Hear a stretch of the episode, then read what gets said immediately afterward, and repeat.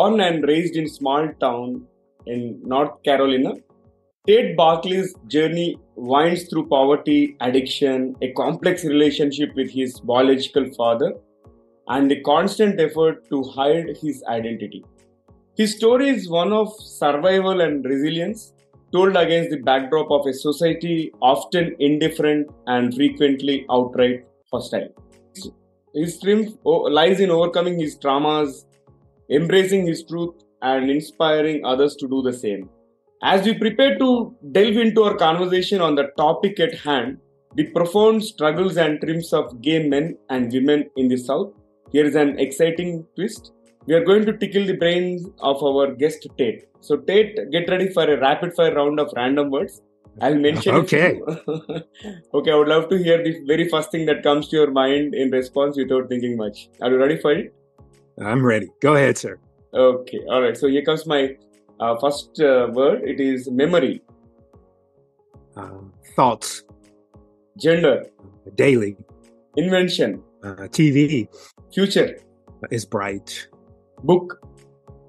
Uh, Sunday dinners, moonshine, and men. Nature. Uh, trees, beautiful trees, many of them. Movie. Theater. Food. Oh my goodness, Mexican. Place. Uh, home. And last one is universe. Uh, Earth. All right. Thank you so much for participating in the rapid fire round of random words. Really oh, appreciate thank you. Then did I get a hundred? We're not graded. You're not graded. we'll leave it to the audience.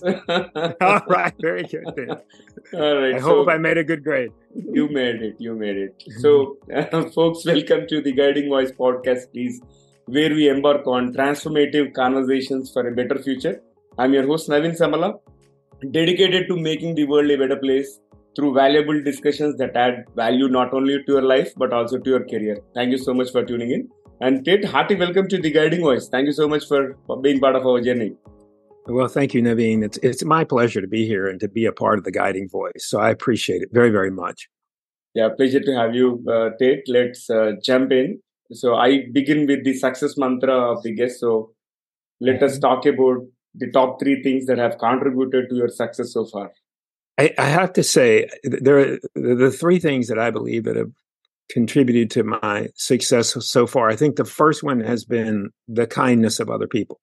And that is other people going out of their way to not only help me, but to help my family over the years. You know, one of the reasons that that that I talk about service to others is that I have been the beneficiary of, of so many people helping me that did not have to help me. They weren't Yeah. obligated to. Mm-hmm. They just did it uh, because they wanted to, because they were good people. Secondly, I would have to say that education, without doubt, was a huge contributor to my success. You know, I've practiced, I've been a practicing attorney for 32 years. And, and, and, and being able to be a part of a profession that allowed me to empower myself and others uh, was certainly a huge part of my success. So, education.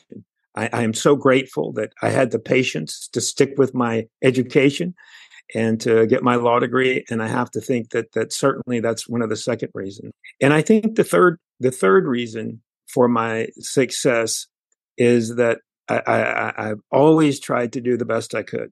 Even even if I felt a little down on myself, even if I felt like the task was a little overwhelming, I always tried to do the best that I could by my clients, by my family, you Mhm. know, and, and by others, and even by myself sometimes, you know. And uh, I, I would have to say that's the third reason. Yeah. I need to appreciate you for acknowledging the kindness of other people, which is often taken for granted. But um, you have openly admitted, and really kudos to you for mentioning that. And on this note, I also uh, re- really love those people who are kinder to others. And in fact, um, yeah, a lot of people have contributed to my success as well. So that is one common thing that I could uh, uh, resonate with you. And uh, yeah, and you, yeah, go ahead. Yeah, and like I, and I mean, like I, you know, and I talk about this, you know, in the book, in one of the chapters of the book. You know, I had one of my uh, um, intermediate school teachers. She thought that I was good at speaking, so we have a public speaking class that we take in eighth grade, and she really liked how well I, I spoke. Mm-hmm. And she she cared enough to invite the the debate coach from the high school down to come hear me. And the debate coach, you know, came down and said, you know, I think you could be a competitive debater when you get to high school. So, and, you know, which was great training to be a lawyer. I'd never even thought about being a lawyer until this teacher went out of her way to say, have you ever thought about debating? And, mm. uh, you know, it's just little things can make such huge differences sometimes. Absolutely. Especially at the early age. Like if somebody yes. is able to identify our talents, that will probably take us to a long way. Wonderful. So, Ted, you say that you and your father both struggled with alcoholism. So, can you tell us about your journey to recovery?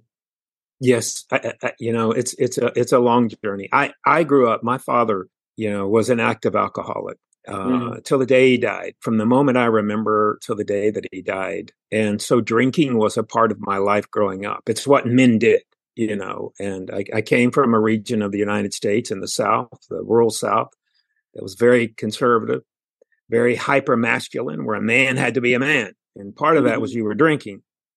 And as I grew older, you know, I was an anxious kid. And as I grew older, when I first drank for the first time, it was like, Naveen, it was like the world was lifted off of me. I felt this oh. relief mm. from that buzz of alcohol. So for many, many years, I used it to cope and I was able to drink heavily and be a success, but only for a little while. By the age of 33, I had a very prosperous law practice, mm-hmm. but I drank it away.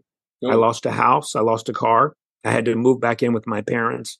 And then at the age of 33, I went into uh, chemical dependency rehabilitation for 28 days. And I, and, um, and I entered a 12 step recovery program. That was my method of recovery. And so the 12 steps of Alcoholics Anonymous were, were a really big part of my recovery. And I also had to learn, I had to be honest with myself. I had to be mm-hmm. honest that I struggled to cope, that I was anxious person, that on one hand, I wanted to be very, very successful, but yet the other part of me always wanted to run and hide when there were problems. And mm. somehow or another, I had to reconcile these two these two people that were living inside me. And over time, you know, I learned to pray and, and meditate in the mornings. And I learned to journal, as we talked about in, uh, you know, in the words. I learned to journal daily. Mm-hmm.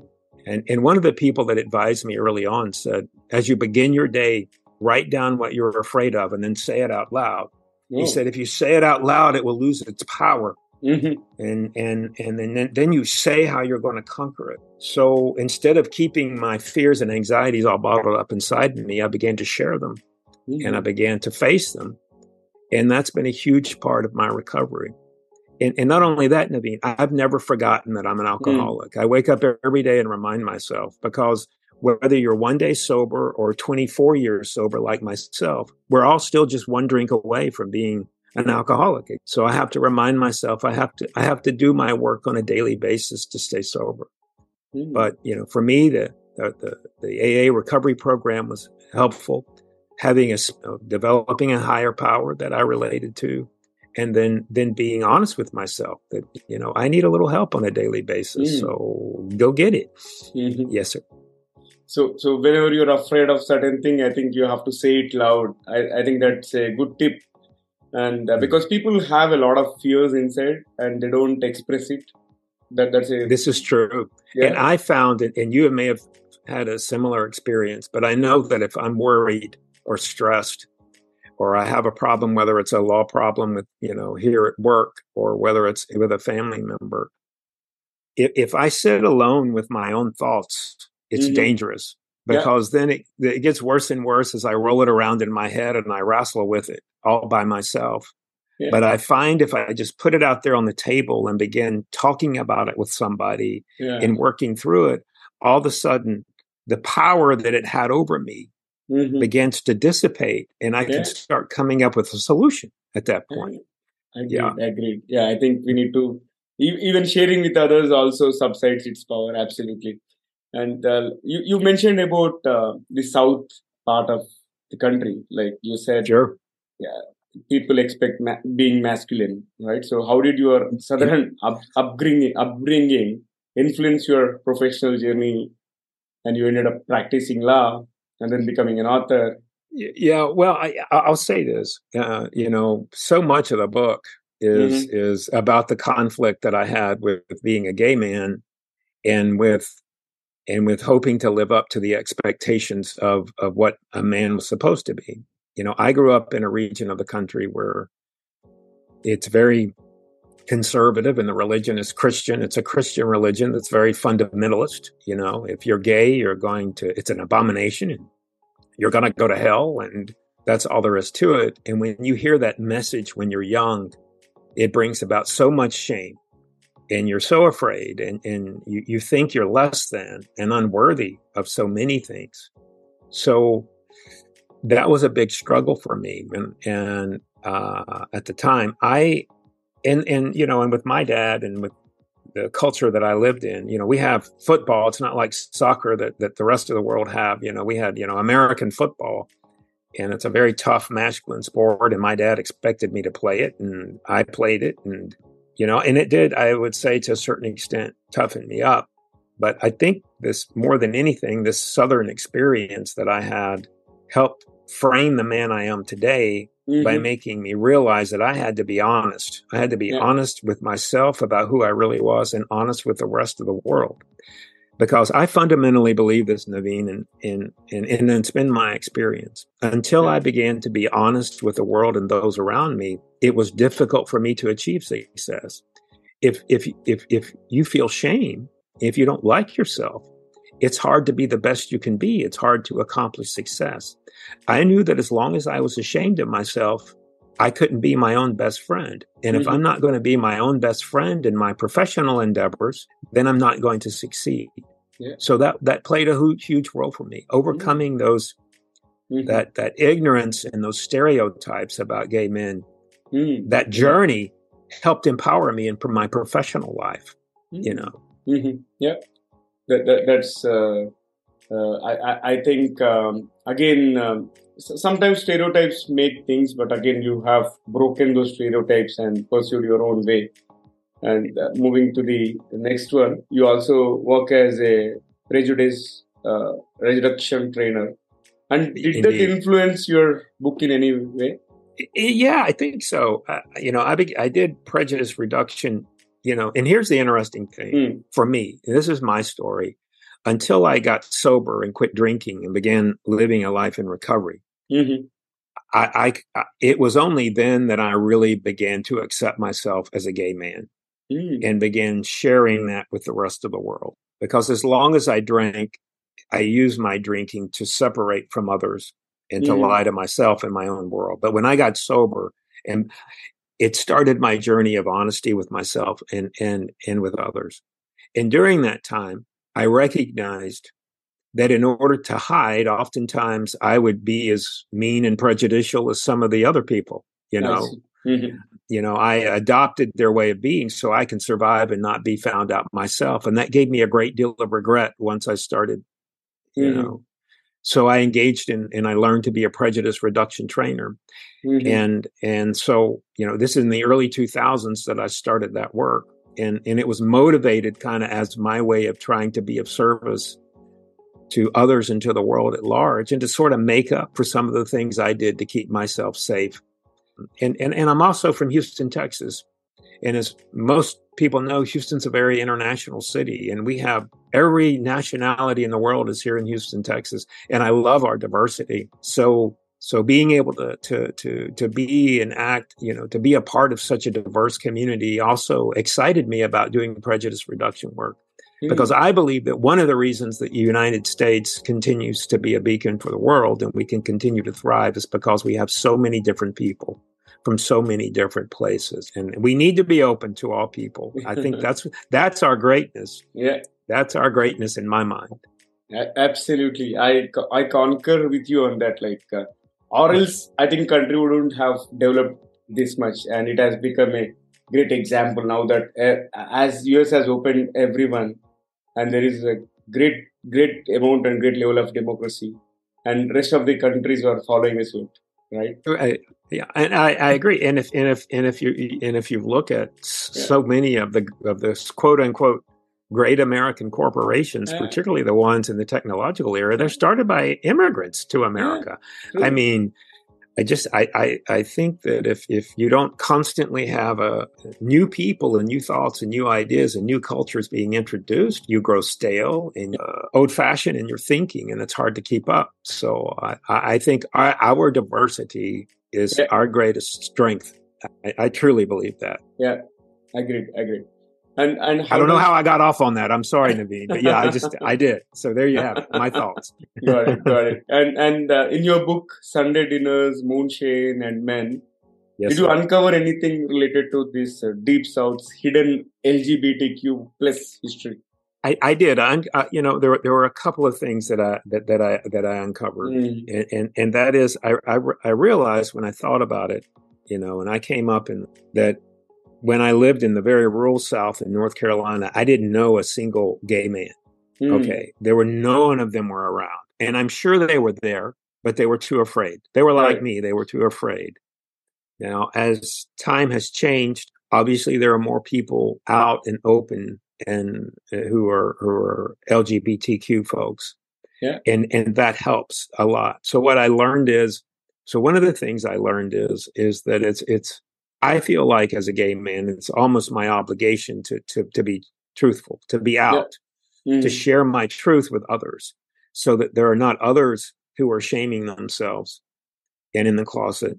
So that one of the things that I learned that the best way to conquer ignorance is to educate, and the only way you can educate is to be out and open mm. and true to the world, yeah. even if it means that, even if it means fear. I mean, yeah. we experience a lot of fear. We know a lot of there's a lot of hate out there, but it, it's but we have to do it anyway.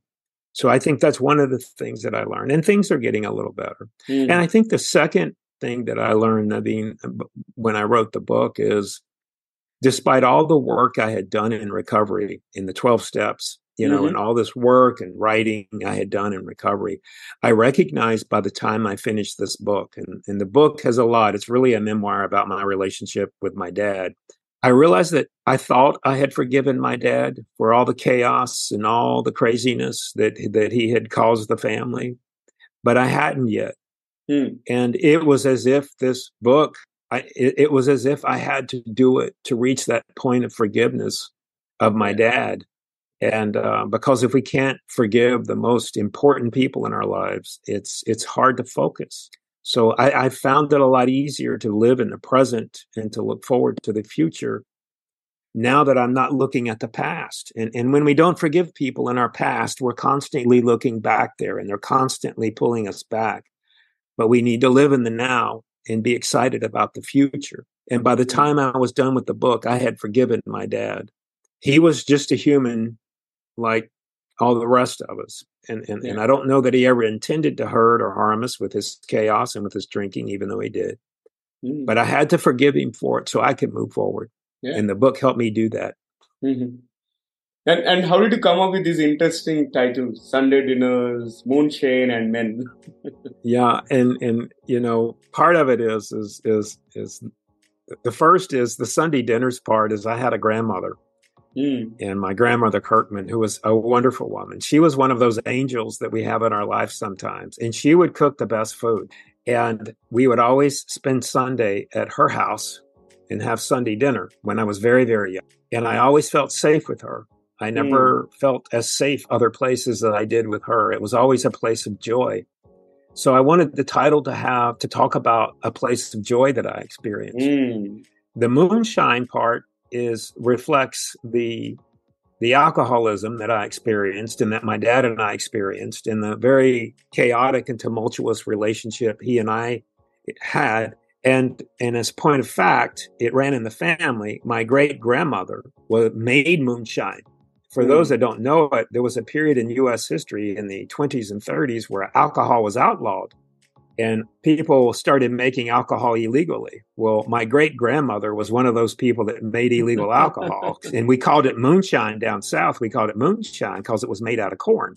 So mm. it was called mm. moonshine. So the drinking and the and the illicit behavior that that followed me and my dad over the years, it came honest to us from our grandmother. So that's where the moonshine comes from. And the men part, sort of just reflects, Mm. you know, my my my my learning to deal with being a, gay man. And I, you Mm. know, I had to learn to be a gay man because I had been closeted for so long. I didn't come out until I was 29 years old. Yeah. So, so that's kind of what that means. It's it it it, it sort of reflects that part of the story. fascinating really fascinating and uh, here comes the next one like what do you hope readers learn about the gay experience in the deep south from your book Number one, that you, you're not alone. Number Mm. one, you are not alone. You are not the only gay Mm. boy out there. You're not the only lesbian young lady out there. You are not alone. Number Mm. one, there's many, many other people, many of them feeling and quiet and closeted and shame like you. Okay. Number two, the only way it gets better is to go find your allies and to be true to yourself and to be honest. There is nothing wrong with you.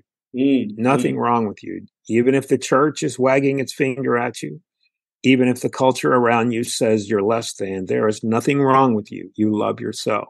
The South still is a very conservative place. It's still probably the toughest place to be gay in the United States, but you are not alone. And you be who you are, you be honest about who you are, and there will be allies out there, and you're just fine. I, I assure you, no matter Mm. what they say, God loves you. Mhm. So love yourself. It's okay. nice i i, I love that and uh, uh, we had an incredible conversation so far now it's uh, time to add some more spice and excitement so shall we get ready for the second rapid fire round Oh, sure, sure. All right, so let's dive in. Here comes my first bullet. If you could have one gigantic billboard anywhere with anything on it, what would it say? There's power in the truth and strength and goodness. It's power in truth. And strength and And goodness. strength and goodness. Yes, sir. Yeah. Yeah. Awesome. And uh, can you describe yourself in just one word? Yes, I can do that. Oh, mm, sorry. Uh, uh, stable. Stable. Stable. Wow. And if you could meet any historical figure, who would it be? Abraham Lincoln. Abraham Lincoln. Mm. And if you could have any superpower, what would it be? Uh, the power to heal. And the last one for rapid fire. What is one electronic gadget that you'd like to see or invent yourself? Uh, video football. Mm, video football. Yeah.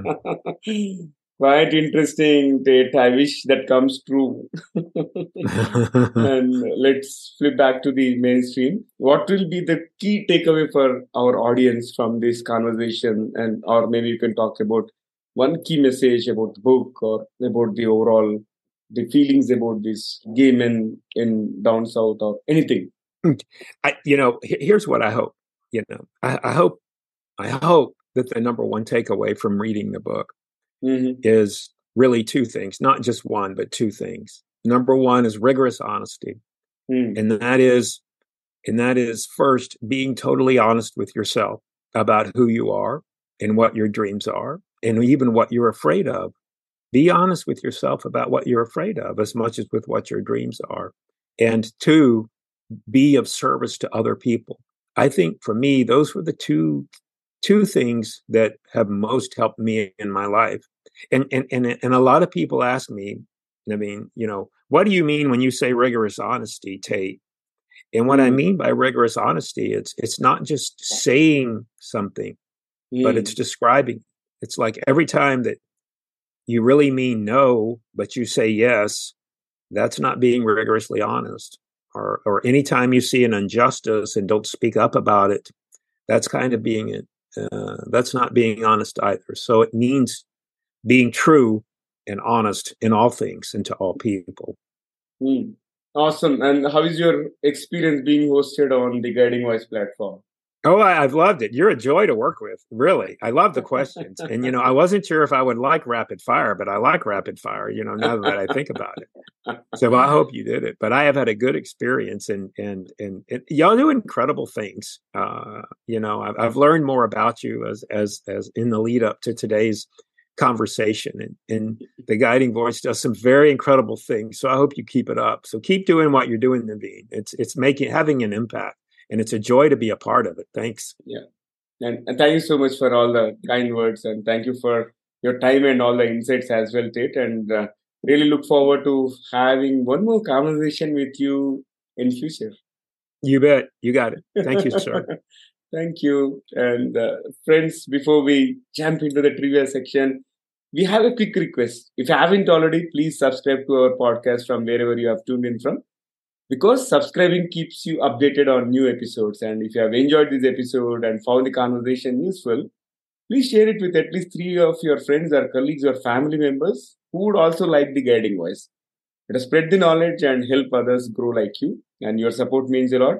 It helps us create more content for you and our community. Thank you so much for your support and let's learn together on this journey. Now, let's hop into the previous segment of today's episode. So, today I thought I would present a few facts related to LGBTQ. And the rainbow flag is a symbol of LGBTQ pride and was designed by artist Gilbert Baker in 1978. It originally had eight colors, but it was later simplified to six colors red, orange, yellow, green, blue, and purple. And the first openly gay elected official in the United States was Harvey Milk, who won a seat on the San Francisco Board of Supervisors in 1977. Tragically, he was assassinated the following year. And the third fact is the LGBT capital is a term used to describe a city or area known for its LGBTQ friendly environment and culture. And examples include San Francisco, New York City, Amsterdam, and Berlin. And the fourth one is the transgender pride flag was created by Monica Helms in 1999. It features blue, pink, and white stripes representing transgender individuals' journeys as well as identities. And the last one is in 2015, the United States Supreme Court ruled in Obergefell uh, versus Hodges, legalizing same sex marriage nationwide, and various other countries followed the suit. So, my question is what you as an individual or what you as a representative of an organization are you doing to the LGBTQ community and to make sure that diversity is respected? I would love to hear from you in the form of YouTube comments or if you have found this episode somewhere on social media, leave your comment there. We are going to review it for sure. That's it for today's episode. Thanks for tuning in and being part of our awesome community. We would love to hear from you folks. Share your ideas and feedback through our social media or email. And our email address is theguidingvoiceforyou at gmail.com. And let's create content that resonates with you.